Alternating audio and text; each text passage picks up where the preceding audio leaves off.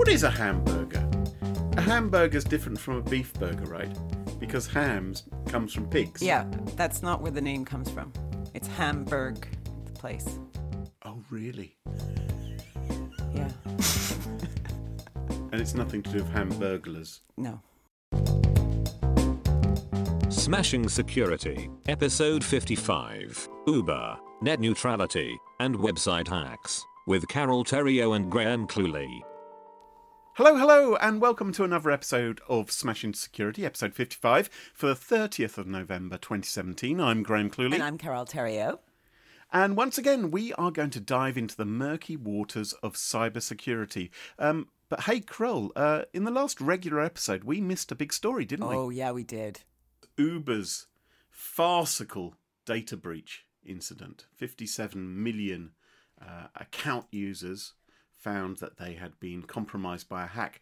A hack which is said to have happened back in October twenty sixteen, but has only been made public a year later. Not because Uber didn't know about it, yeah, but, but because Uber covered it up. I know, it's so shameful. I think you should just tell the story. Just give give the highlights of how it actually happened from what you've pieced together so far, because it's just fascinating. It seems that Uber found out October twenty sixteen that they'd been hacked, and these attackers had accessed a, a, a GitHub coding site used by some Uber engineers. They'd stolen credentials, which they grabbed from there to access an Amazon Web Services account where Uber had other information, and via that the hackers were able to make off of all this information. So far, so normal for a data breach. Mm. But of course, this is Uber, which I don't know if you've ever travelled by Uber. I, I found them. I have. Yeah, it's really convenient, right? It's a great app, and you think, wow, this is amazing. I'm in a taxi. Woohoo, working. But by all accounts, not that great a company. In some to- ways. Totally loved giving them my credit card details as well. Loved that bit. in, in some ways, similar to Amazon, right? Where you get a fantastic service, but there are reports that maybe they're not a terrific company. Reports. There's been like, there's been, they've not stopped being in the news for the last, like, what, at least six months. Well, here's the interesting thing. So they discovered this data breach had occurred, and it appears that Uber covered it up. Um, mm. Their security team, which was led at the time by Joe Sullivan, who someone used that we've had a few encounters with. We've no. had a couple of run-ins with Joe in our over past. The years. Yeah, hi Joe, if you're listening. Well, I doubt it. When we've uh, written about Facebook security issues, well, he moved on to Uber, and he was spearheading the company's response to the breach by giving the attackers one hundred. thousand dollars in the form of a bug bounty in order to keep the breach quiet and please don't do anything with the data. It's shut the f*** up money, right? That's exact. That's exactly right. Right. And they didn't inform anyone. Didn't inform the users. Didn't inform the authorities who were already investigating Uber for a number of other reasons. And no one will ever know. Well, unfortunately, um, the new C E O who came in in September this year just found out about it last week. Yeah. And kicked Joe and one of Joe's buddies out of Uber and said, you're no longer running security because we can't trust you. And said that this was reprehensible, which I, I think it was, quite frankly. I, I think I think it's not so much the paying of the hackers, because that does happen, of course. Um, hackers do try and extort money out of businesses, and sometimes it can be pragmatic, maybe, to pay the hackers. That's a whole. That's one whole debate. What I think is outrageous is not telling those users, not coming clean and saying we've had a security incident and trying to sweep it under the carpet. It is quite cool that the new C E O um, has basically, you feel you feel like she's lifted up a bit of furniture and found this hornet's nest. I know their name is Dara, but I've got a feeling it's a chap. I'll just Google image and try and work it out. Oh, yes, Dara has got a beard. Okay. Yes, Dara is a man. Um, anyway. So I'm going to say that again.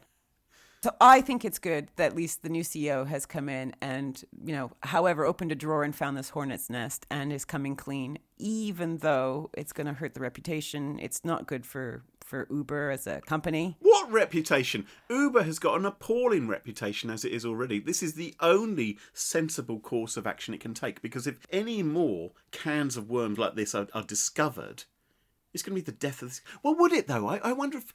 I mean, you know, I have to ask myself, would I not use Uber after this? Yeah. This is the thing, right? You're going to say in your head, well, I've already have an account with Uber and they already have my credit card details and I'm going to trust they're doing everything right with that. So I'm just going to carry on using the service because it's so useful when I land at some airport in the middle of the night and there's no, you know. And I think that's actually the case with most of the hacks we hear about. Everyone yeah. gets really upset for a week or two. Mm. But who actually closes their accounts? And convenience often wins over security, doesn't it? All right, well, after the break, uh, we'll be looking at uh, the stories which piqued our interest this week. So uh, join us after that.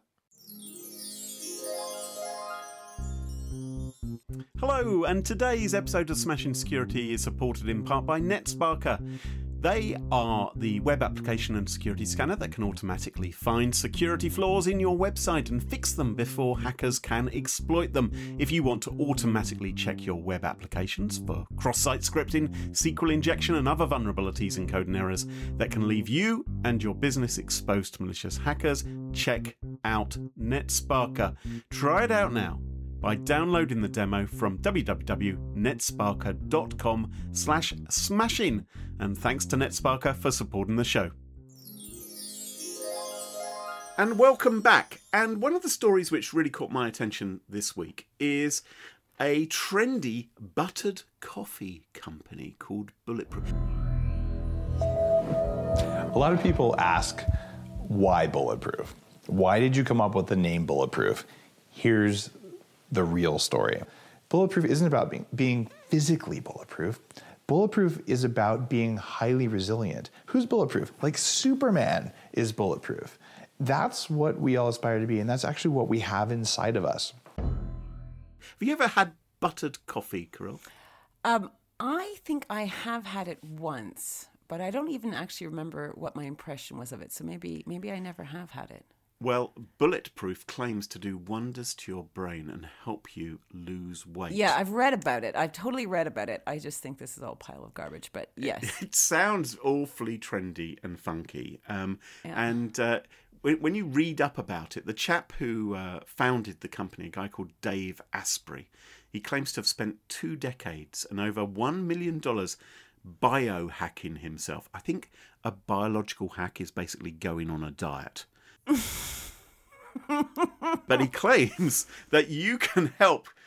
You can also, similarly, upgrade your brain, like he lifted his I Q by twenty points, he says, and lower your biological age and learn to sleep more efficiently um, by drinking his coffee. Oh, blah, blah, blah, blah.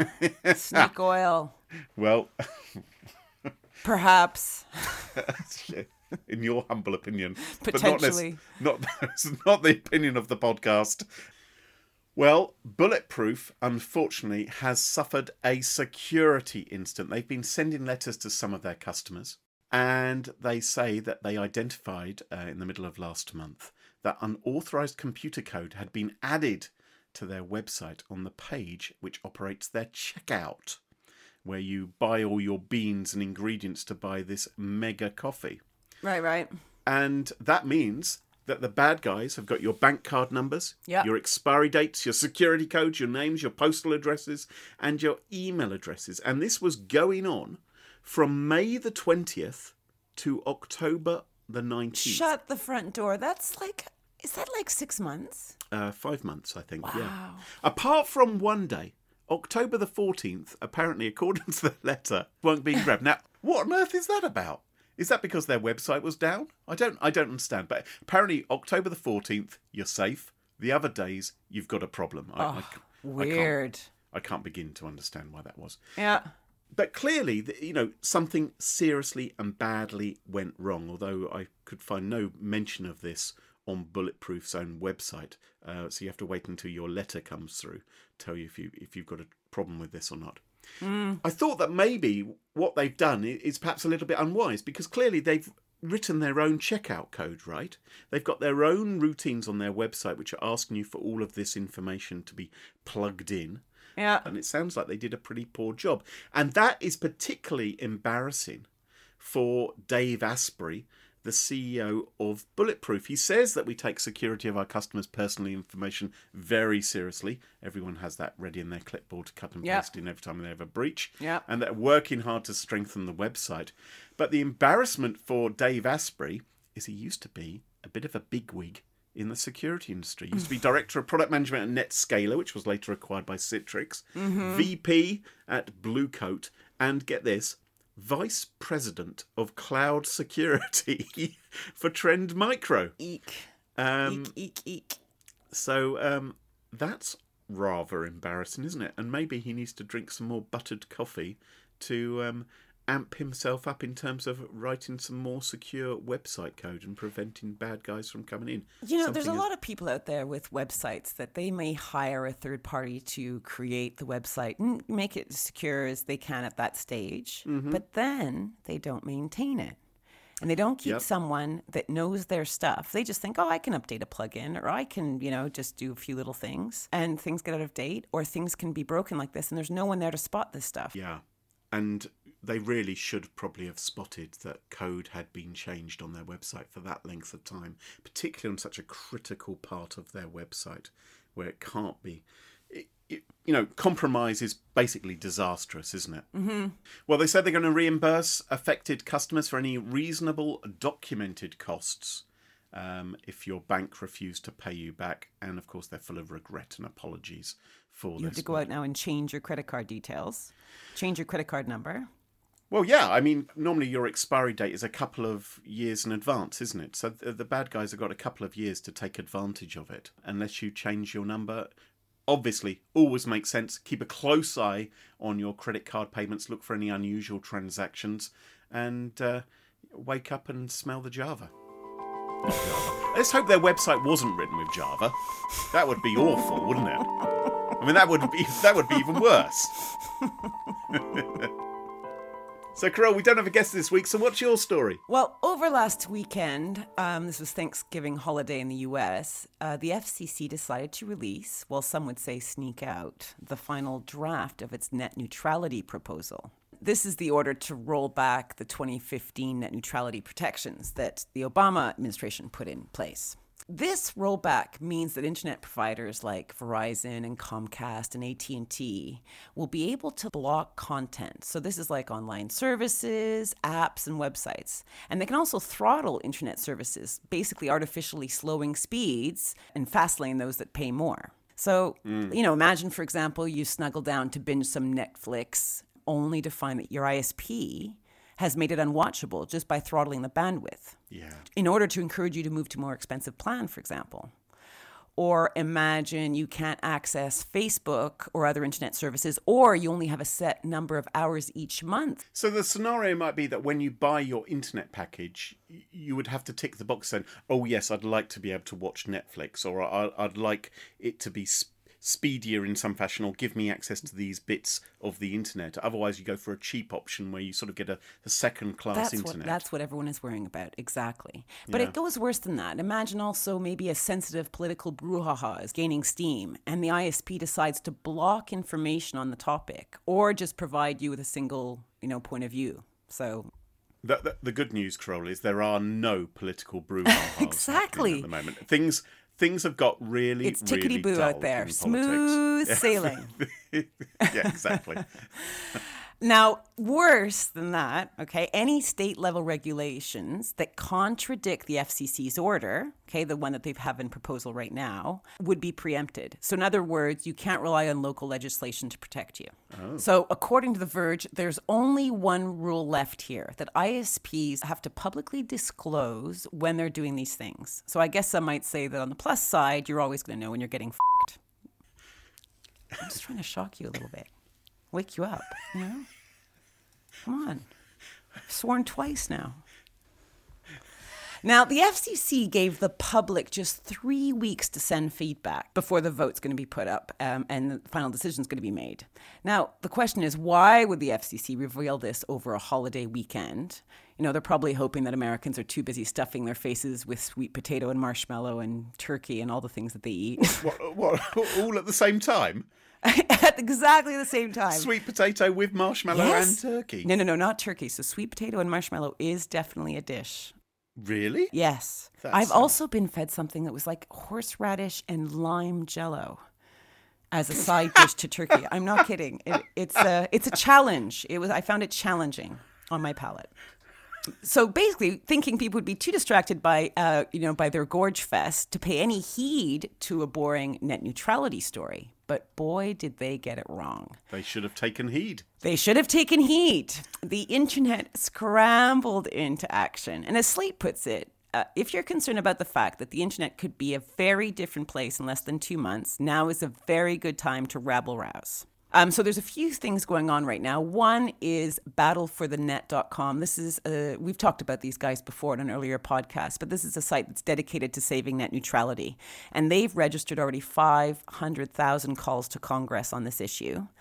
And protests are uh, to oppose this draft are being organized outside Verizon stores across the country. And these are going to take place on December seventh.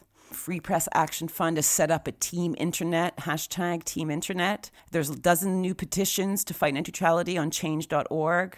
Reddit is just slammed with people calling for mm. action. So, and Reddit is actually, there's a really good, um, I'm going to put this in the show notes. There's a really moving post actually by um, by Reddit to to the community. And it's uh, it's a great read.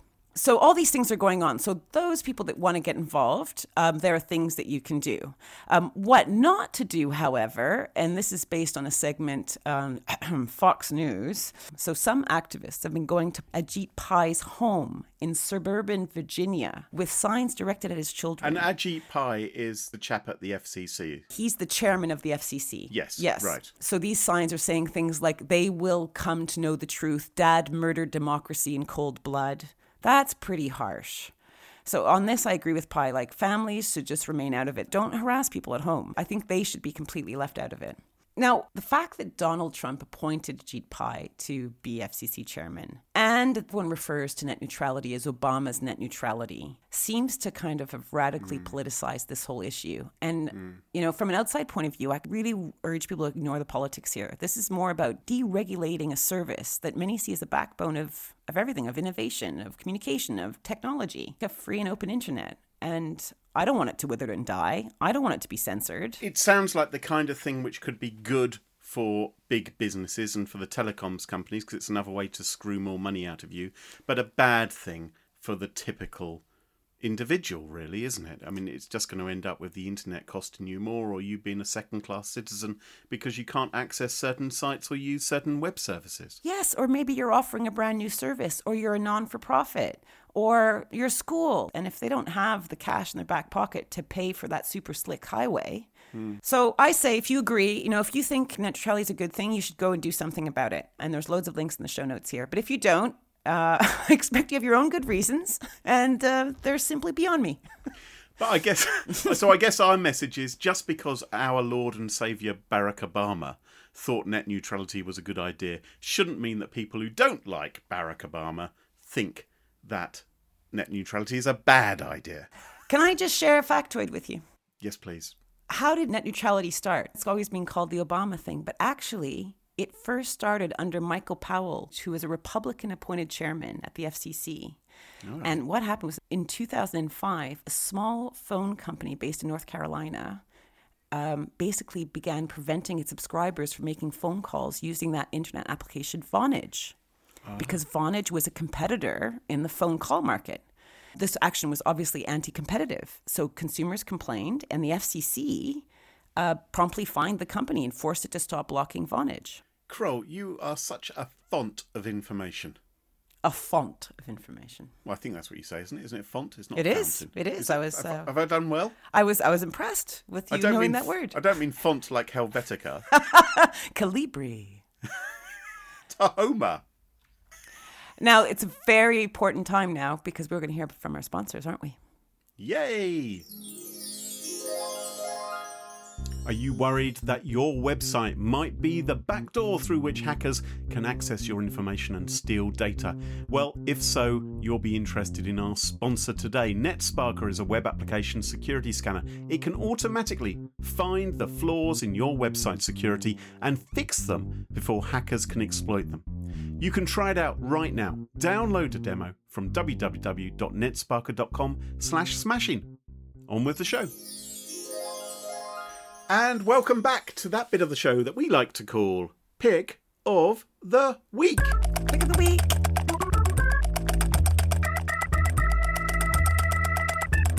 Everyone in the show chooses something they like. Could be a funny story, a book they've read, a T V show, a movie, a record, an app, a website, a podcast, whatever you like. Doesn't have to be security related necessarily. And my pick of the week this week isn't security related. Good, because it shouldn't be. Right. It is instead handy, because um, you watch a lot of YouTube videos, right, Kroll? Yeah, I've, I've been known to uh, peruse the YouTube. Yeah. yeah, right. Well, there are YouTube secret keyboard shortcuts. I don't know if you knew about these. So rather than grabbing your mouse, mm-hmm. you can just quickly flick a finger and pause a video by pressing the K button. Well, sorry, the space the space bar works to pause a video, you know? Okay, yes, you use space as well, but listen, listen. Fast forward with L, rewind yeah. with J, or you can watch frame by frame, Ooh. forwards or backwards by pressing the dot or comma key. Okay, okay, yeah. That's pretty cool. I didn't know that. Pretty funky stuff, so you can just move forward. You can mute or unmute by pressing M. You can turn captions on and off by pressing C. It's actually kind of handy.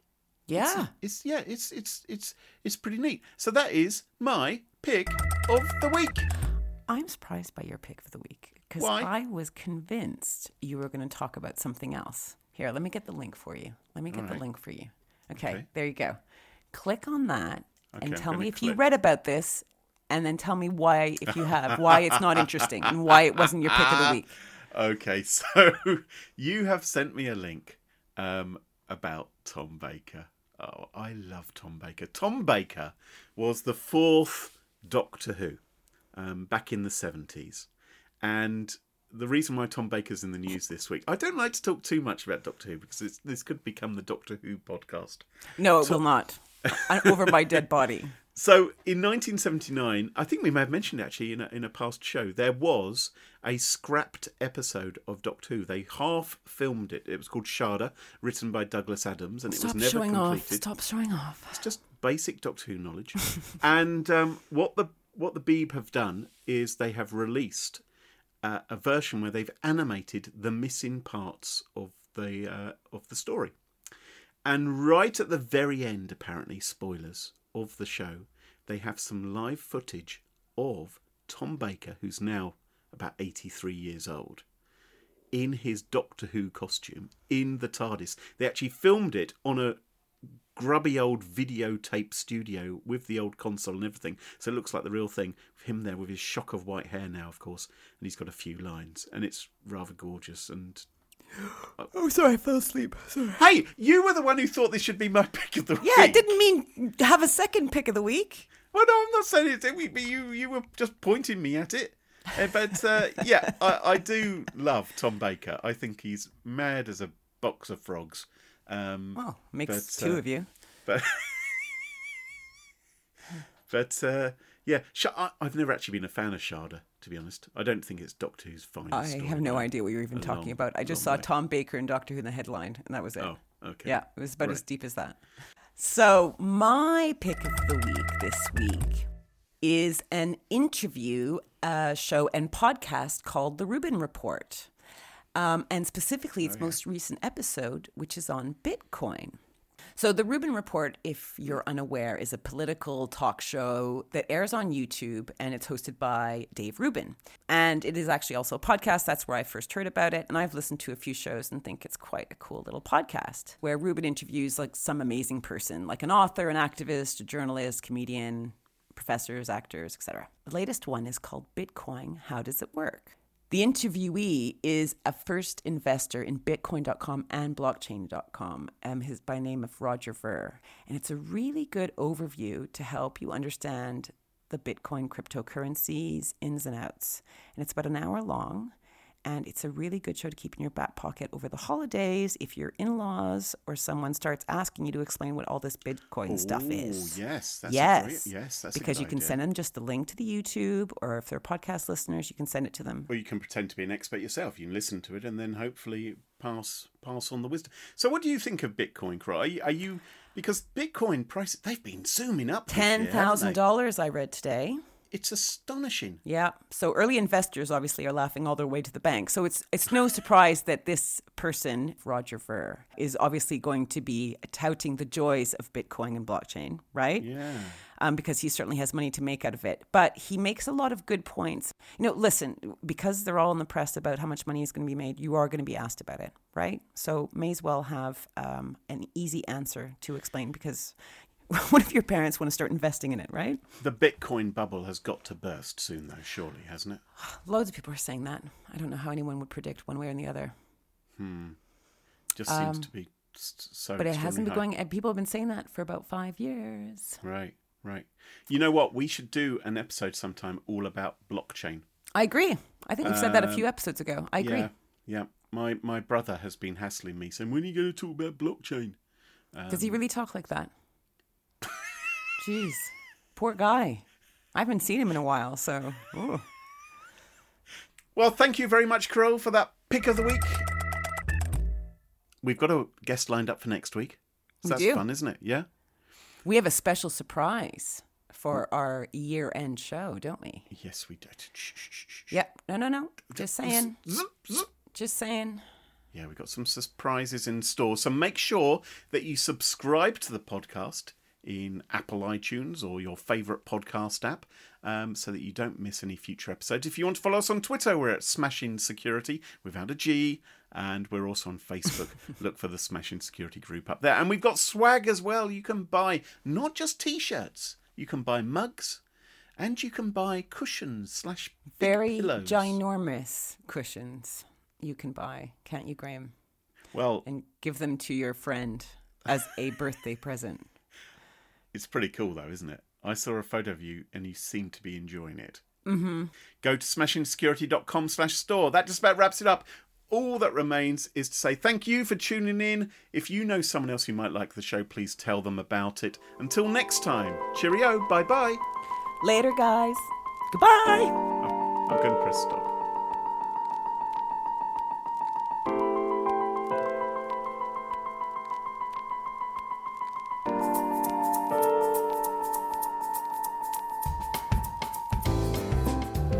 At this stage, I think George Bush is my Lord and Savior as well. Which one? The one I don't mind. The one with the groping compared, hands. Compared or... to what's going on right now. Oh no, no, God, you can't say that. He was involved what? with the harassment stuff. Yes, that's what it. I, I missed. I didn't. I was talking. I didn't hear you. Eek. Yeah, I don't want him. Yuck! Get your hands off me. What's your favorite Dickens book, Kroll?